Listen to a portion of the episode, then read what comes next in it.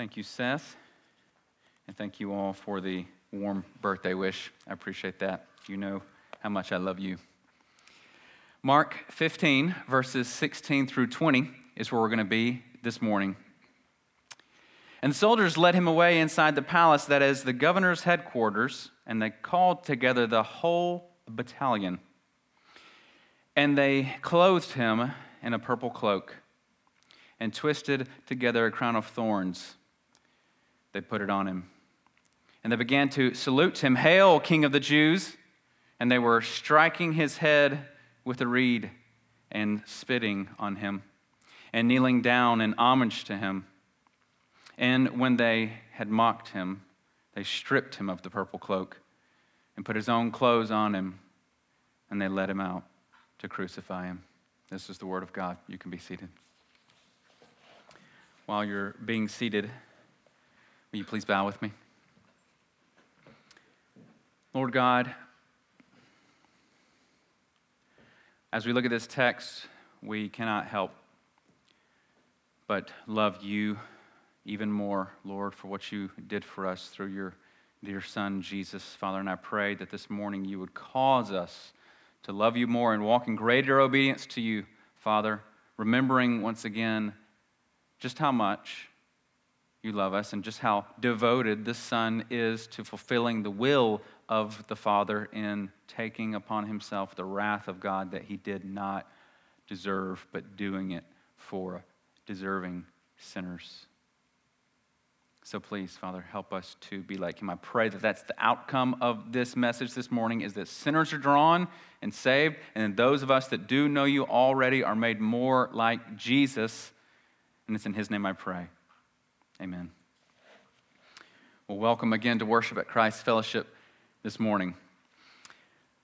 When someone very special to you, uh, who you love very much, who gets treated in an unjust and disgraceful way, it can cause all kinds of emotions to well up in you, can it not? But to compound the situation further, when that person who's so very special, who you love so much, is allowing himself to be treated in those unjust and disres- disrespectful and disgraceful ways so that you don't have to be treated in those ways, then yes, the outrage over the ill treatment is still there, but it now adds to it a, a broken hearted gratitude towards that someone who loves you so much and is willing to suffer in your place for you. Those emotions get mixed together outrage for the injustice, but then also, oh my goodness, look what he is doing for me so that I don't have to have that happen to me. Just all kinds of emotions run together, don't they? When I was preparing for this sermon and reading the text over and over and over again. That's what I do as part of my preparation. It's just making sure I know exactly what's in the text. And to do that, just read it and read it and read it and saturate my mind and my heart with it. There was a moment when I was really having to hold back tears because this portion of Scripture, though you can read through it so quickly, I could have read through it even much more quickly than I did, couldn't I? But the treatment of our Lord Jesus here when you understand who he really is and what he was really doing there, it's heartbreaking when you love him so much, is it not? Why? Well, because Jesus is who he is. Jesus is he's awesome and he's beautiful, he's compassionate, he's dependable, he's eternal, he's faithful, he's good, he's holy, he's impartial. He's just, He's kind, loving, merciful, He's near, He's omnipotent, He's patient, He's righteous, sovereign, trustworthy, unchanging, victorious, wonderful, and zealous for His Father's glory. He's all those things and more. And yet, He's being treated as if he were atrocious and base and contemptible and defective and empty and flawed and good for nothing. He's being treated as if he is some heinous, inferior piece of junk who's lousy, no good, pernicious, reprehensible, sinful, unwholesome, a vile, wretched waste of space. That's why it's so hard to read this. That's why it's so hard in going over this to not be in tears because someone so wonderful is being treated so horrible. And so in verse 16, as we, as we start off here, we see that he's led away into the palace, the governor's headquarters, and they called together the whole battalion against him. So Pilate, we know from last week, handed Jesus over to death. Though he found nothing of which he could condemn him to death, however, he hands him over to death, we learned last week, to appease the crowd. And now the process really begins for Jesus the process of drinking deep of the entire wrath of God. This is, this is where it really starts to take place.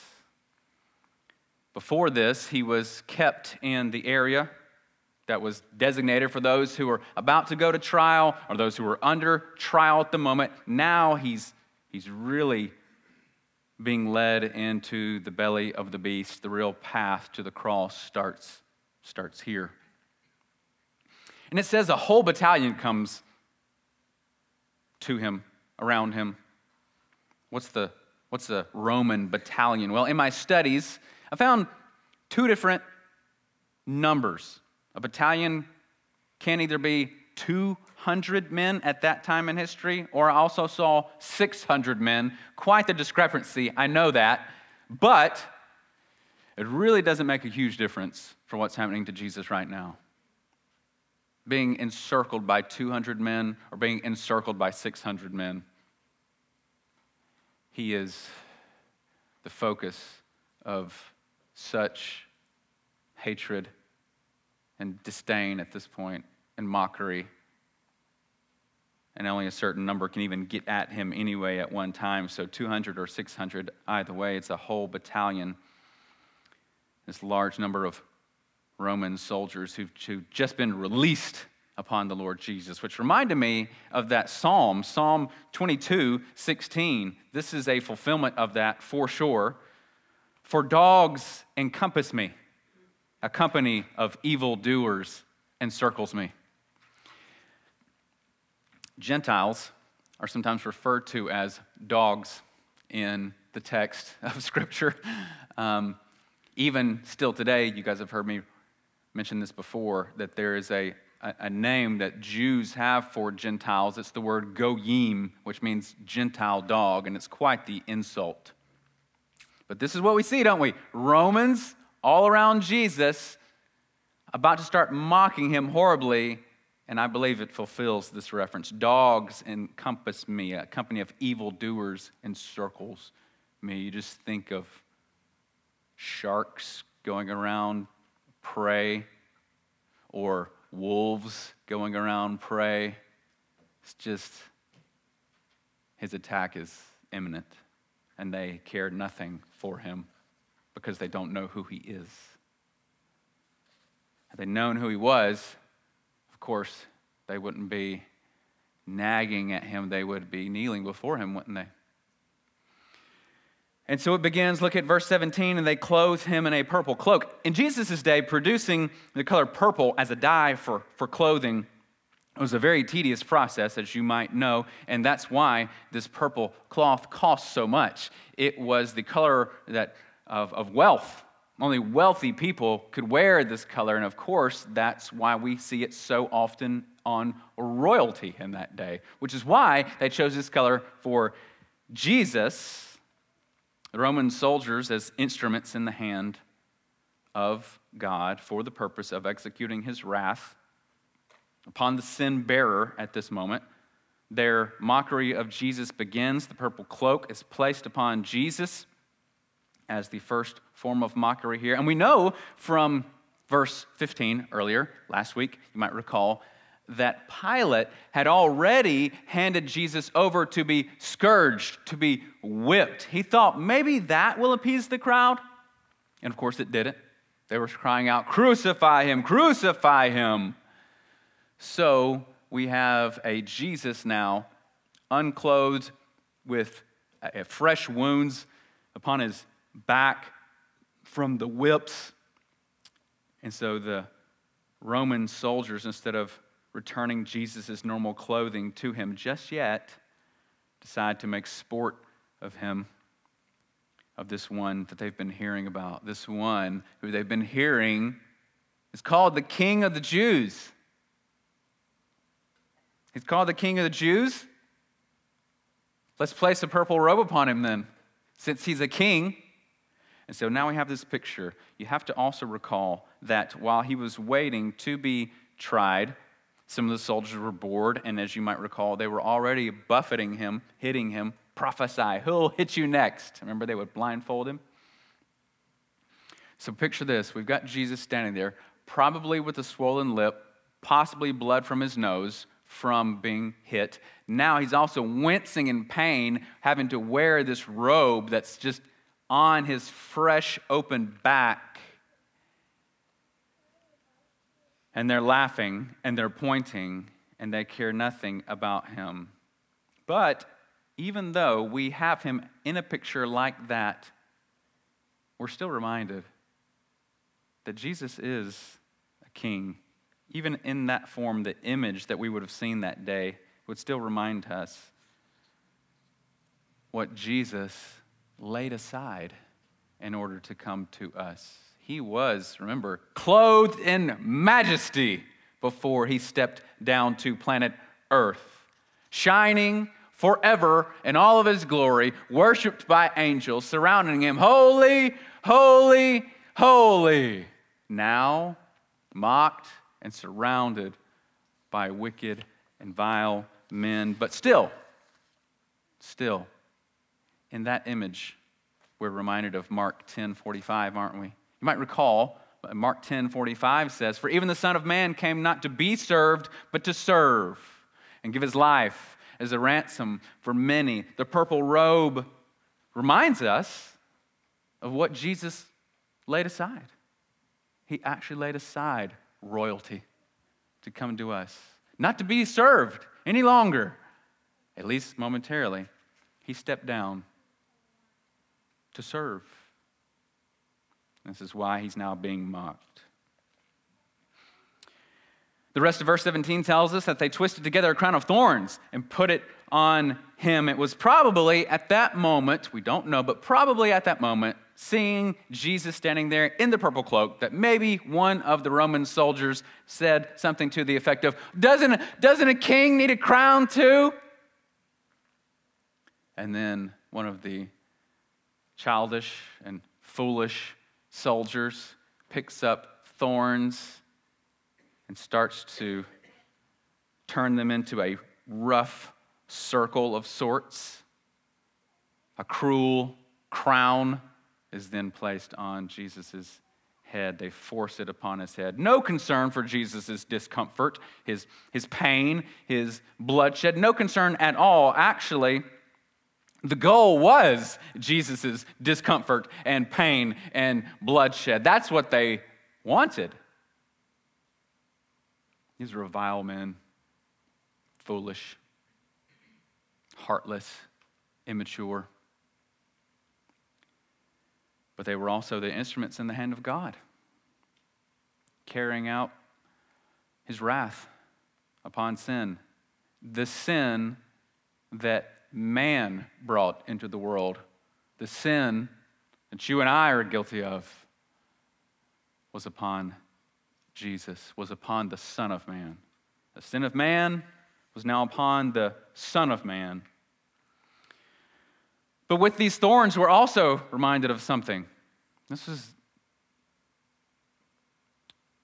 This is a really neat connection that I had not connected before.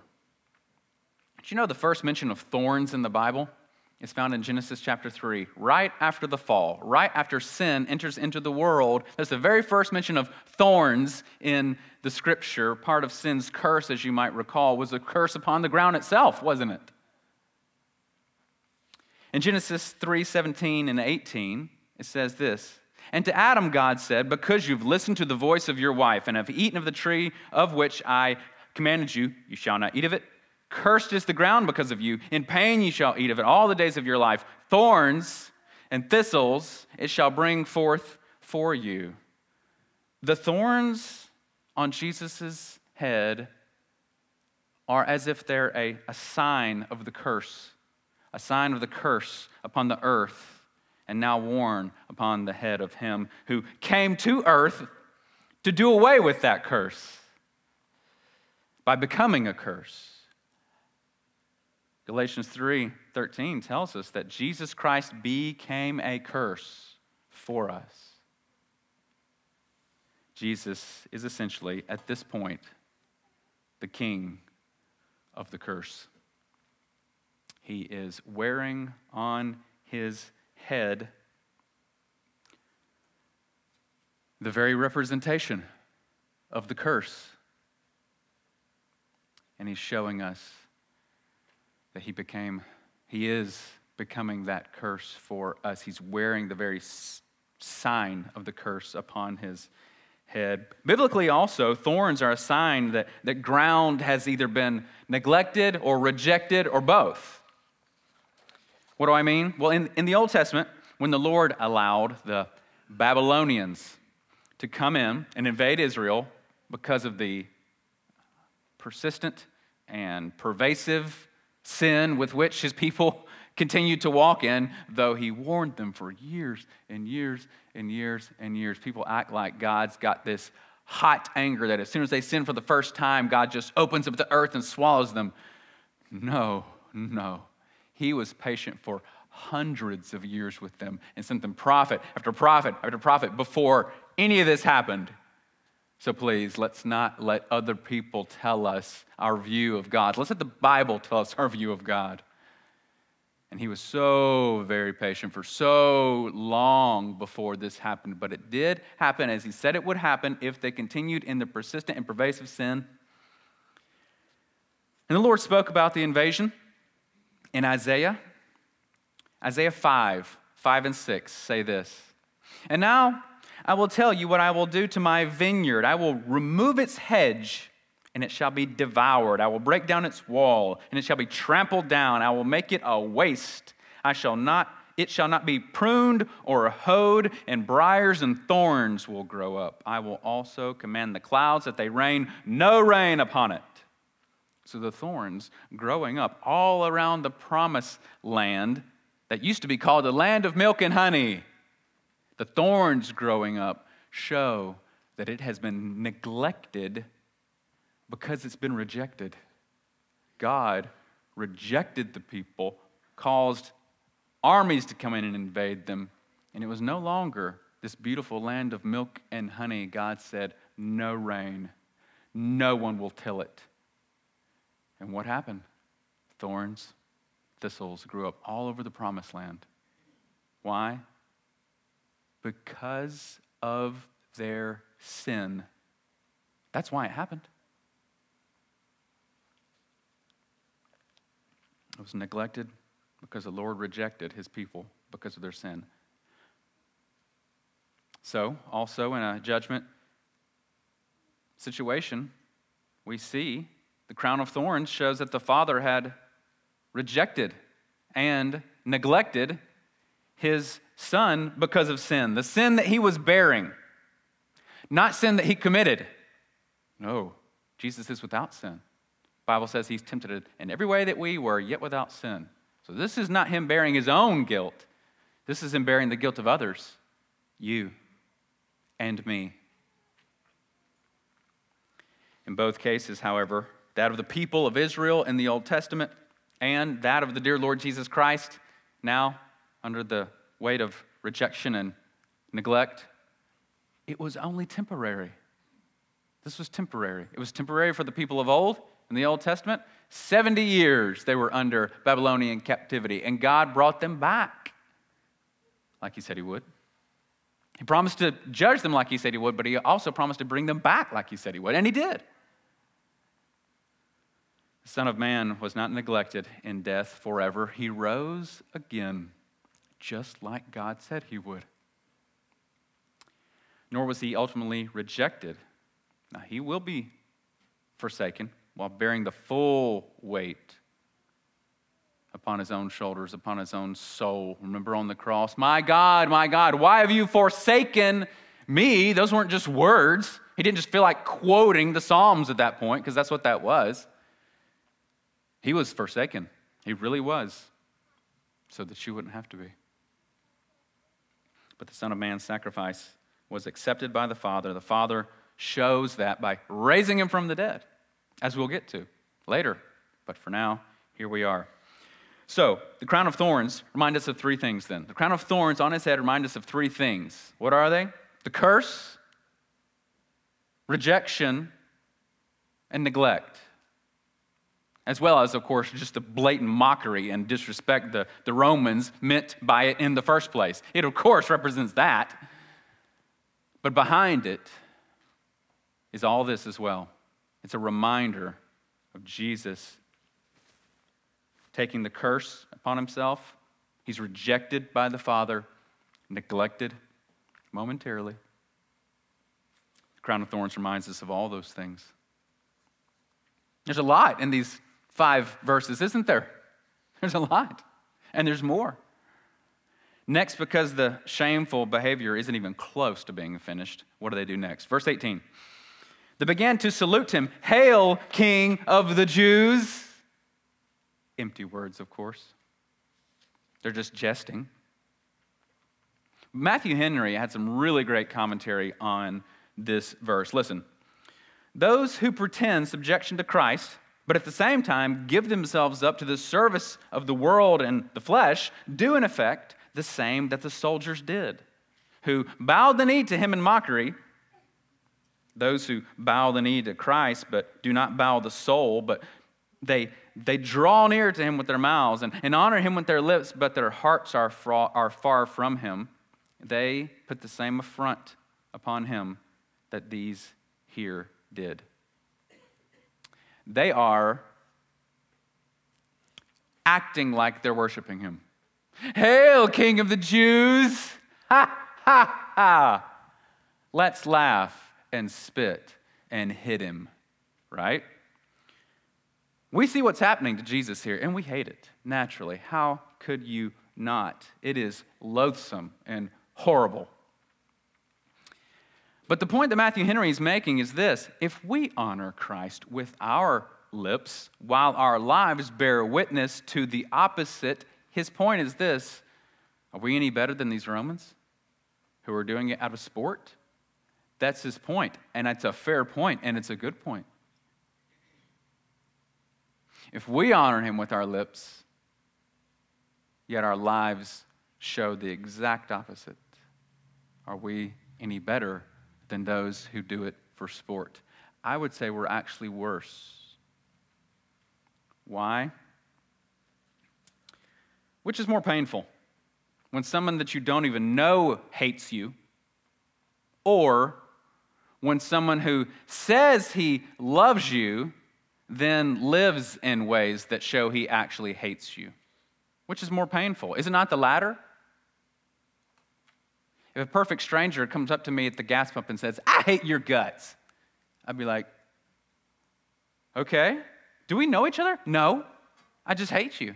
Like, okay. Be like, he's having a bad day. But if someone who says to me, I love you. Mm, me and you. Awesome. But then yet lives as if he hates me. Isn't that more painful? That's why I say it's actually worse for those who profess Christ and are acting like they mean it than those who don't even know him and are just pretending It's worse. Let's not even dare commit such a horrible crime as these soldiers did by mocking Jesus, but let's absolutely avoid an even worse crime by pretending to honor Jesus with our lips while our hearts are far from him. That would be even worse, wouldn't it? I know that because I used to do that. I used to think I was in the faith while knowing my life was totally contrary to the truth. You know why? Because I walked an aisle and I said a prayer and I got wet and nothing happened in my life to change at all. How do I know that now? By looking at my life back then. I loved my sin, and I looked for ways to get away with my sin, and I looked for ways to sin more. That's how you know whether you're in the faith or not. Do you like your sin and try to hide it and get away with it, or do you hate your sin? Does it bother you when you sin? Does it really bother you so much that you want to say, Please forgive me. I'm so sorry. Help me not to do that anymore. I hate it when I do that. Is that there? That's a good sign. That's a good sign God's working in you because guess what? That's not of the flesh. That's not of the world. That's not of the devil. When you're of the flesh, the world, and the devil, you love your sin. You try to get away with it. You justify it. You revel in it. You lie about it so you can do more of it.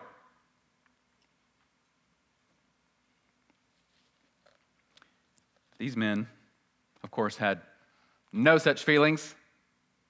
They didn't mock him and then say, you know, maybe we shouldn't do that. No, they're not even done. They look for more opportunities. Look at this. Verse 19, and they were striking his head with a reed and spitting on him and kneeling down in homage to him. According to Matthew 27, 29, this reed that they're hitting him with um, came from a, a reed that they'd placed in his hand. They, they placed a reed in his hand to represent a king's scepter. I don't know if you knew this or not, but back then kings would hold usually a golden scepter, and it, it represented the fact that they were the ruler. They had power. They had power to execute judgment. This, the scepter in the hand represented things like that. And that's the reed that they then take from his hand and strike him with. Because that reed is to represent authority. And so, in snatching the reed from Jesus' hand, they're essentially saying, See, you don't have authority. We have authority over you. Take that. See? And it's interesting because, oh, mankind has wanted to have authority over his God at many times and in many ways throughout human history, has he not? We do that even sometimes too, don't we? Something happens in our life we don't like. We're the judge, and God's in the dock. How dare you? How dare you let that happen to me?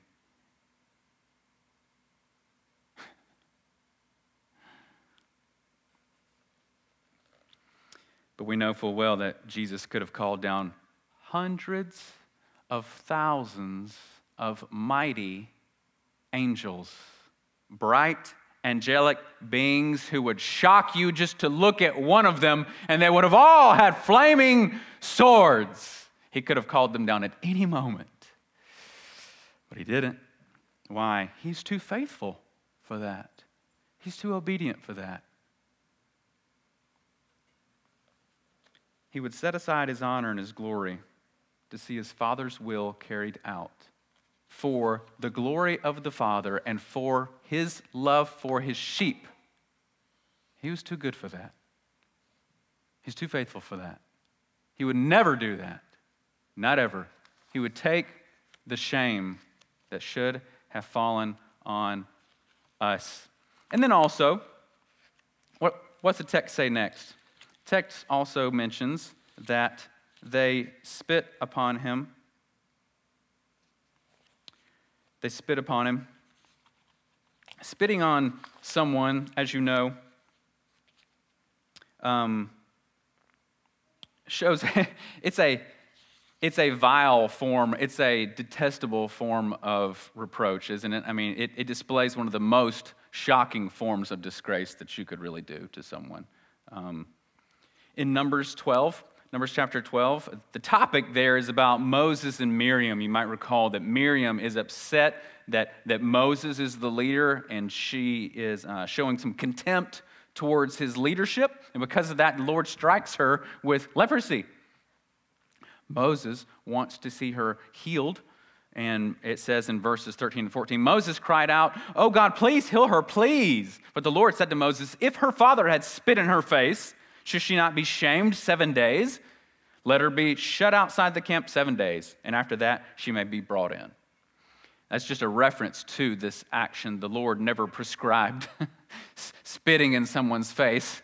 But apparently, in the Middle East, during that time, there was a practice where a, father could show his extreme displeasure towards the actions of his daughter by spitting in her face. And in doing so, she would be shamed not just at that moment, but for seven days, she would be shamed. Again, this is just a reference to that. There's nowhere in the Bible that the Lord prescribes that. Okay, so daughters, don't worry. Your daddy won't be doing that at God's command, should not be doing that anyway. But it's a really disgusting way, is it not? It's a really disgusting way to show your disdain for someone. And it should, it, it should really never be done. I mean, let me try to put in perspective what's happening here. Because we read about this and we're like, yeah, they, they spit in his face. I mean, they spit on him. Let me ask you this What if someone spit in your mother's face? I mean, for example, Houston. I mean, if Houston's around and you spit in Trisha's face, I just I just don't know what would happen to you. I mean, once they peeled your face off the concrete. I mean, I just, I mean, right? Right? I mean, who could stand for that? I mean, why? It's so detestable and degrading and wretched to do that to anyone, right? And when you think about it being done to your own mother, you're like, ooh, yeah, that makes me mad. What about Jesus? I mean, when you read that, do you go, oh gosh, how could they do? You probably not. I don't know why we're like that. We think about it happening to our mother and we're like, oh, son, you better not. But then we read it happening to Jesus and we're like, yeah. What, what's the next verse say? We need to let this grip us. Because last I checked, Jesus is way more important than your mother. Okay? Right? And worthy of way more honor than your mother, and so much more important than your mother. Lord, open our eyes. They spit on him. Jesus. The second half of verse 19 says, And kneeling down in homage to him, and when they had mocked him and stripped him of the purple cloak and put his own clothes on him, and they led him away to crucify him. And that's where our text ends. But so the purple robe is taken off of him, his own clothes are returned to him, we're told. And that reminds us of the fact that Jesus laid aside his own glory. They're taking a purple robe off and they're putting his own clothes back on. This reminds us of the fact that Jesus laid down his own glory and he put on humanity. He put his own regular clothes back on him sweaty, dirty clothes. And what a picture. He became like us. He became like us. He lived among us in order to die in our place, taking the punishment that we deserve. He deserves none of this. He deserves only to be worshiped for eternity, only to be loved for eternity. But these acts this day were just the beginning. And now he's led away to be crucified. What are the takeaways from this then? What, what can we take away? Well, we, we take away quite a lot already. But, but what, are, what are two of the main things that I really want you to take away and that I think we're supposed to take away from this? Number one, Jesus bore all this horrible treatment and mockery as a part of bearing God's wrath that should have fallen on you and I. Granted, it's just the beginning of his suffering, but it was such a crime, such a crime against his majesty and his holiness and his honor, was it not? He took it, however, out of obedience to the Father's will and out of love for his sheep. So that's the, the first thing that we take away from this is this is part of the wrath bearing that you should receive. You and I, we're the ones that should be mocked and made fun of and beaten and spit upon. Why? Because every sin that we've ever committed is a spit in the face of God. This should be us. But Jesus bore it for you. He took it so you don't have to. He took the shame and the contempt so that you don't have to. Second thing, he gives us an example of how to suffer for righteousness' sake. You have to recall that as Mark's writing this, he's writing this in his mind to the people who are going to be reading it in his day.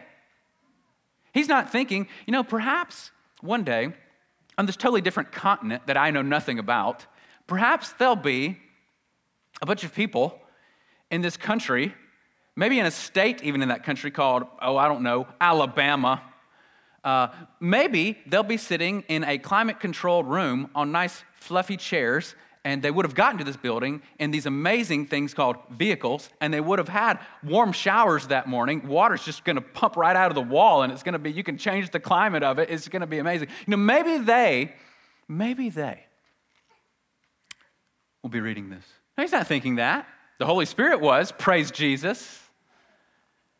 But he's thinking more immediately about the people around him that are already suffering. But you have to recall, Mark's not writing this as he's watching it happen. Oh gosh, they're doing this, they're doing this, they're doing this.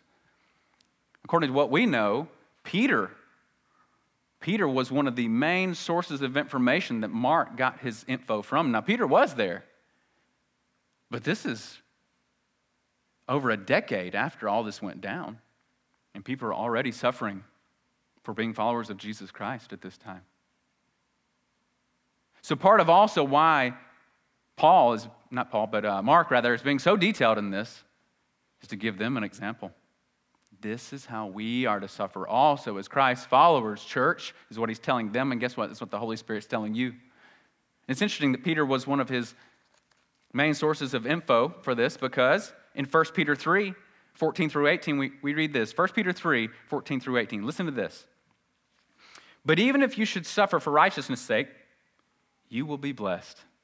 Have no fear of them, nor be troubled, but in your hearts honor Christ the Lord as holy, always being prepared to make a defense to anyone who asks you for a reason for the hope that is in you, yet do it with gentleness and respect, having a good conscience, so that when you are slandered, those who revile your good behavior in Christ may be put to shame. For it's better to suffer for doing good, if that should be God's will than for doing evil. And then he uses the greatest example. For Christ also suffered once for sins, the righteous for the unrighteous, that he might bring us to God, being put to death in the flesh, but made alive in the spirit. You see what Peter did there? He's saying, suffer in this way. This is how you are to suffer, church, because they were suffering, really suffering. James got beheaded in the book of Acts, we know. Peter was crucified upside down, according to church history, tradition. All of them were martyred except for John, who was exiled to the island of Patmos. They all gave their lives. This is why we know how very true all this is. Because who would die for a lie? If it was a lie and you knew it was a lie, once they've got the sword at your neck and they say, okay, seriously, do you really believe this? If they were lying just to get some street cred or something, they would have said, whoa, whoa, whoa, wait a second. I'm totally kidding. But they took the knife. Which is why we know one reason what they wrote was true. Who would die for a lie? So Jesus leaves us this example of how we're to suffer. Look how Jesus suffered. because Jesus suffered so much dishonor and shame through faith in Christ, we will be honored before God and not put to shame. And because Jesus suffered so much dishonor and shame, we too know how to trust and have faith when the dishonor comes to you. Notice I didn't say if, but when. If you're a true follower of Christ, you will suffer persecution in this life. Jesus said so. But all that Jesus did for us gives us great hope. We'll one day see his face, won't we? And this gives us great courage until that day. Let's pray. Thank you, Jesus, for taking our shame upon yourself. And thank you, Jesus, for leaving us an example that we should walk in your steps. Father, I pray, please, please apply these eternal truths to our hearts. Help us to love you more and help us to be like you. We have no one greater. And we pray this in your perfect name. Amen.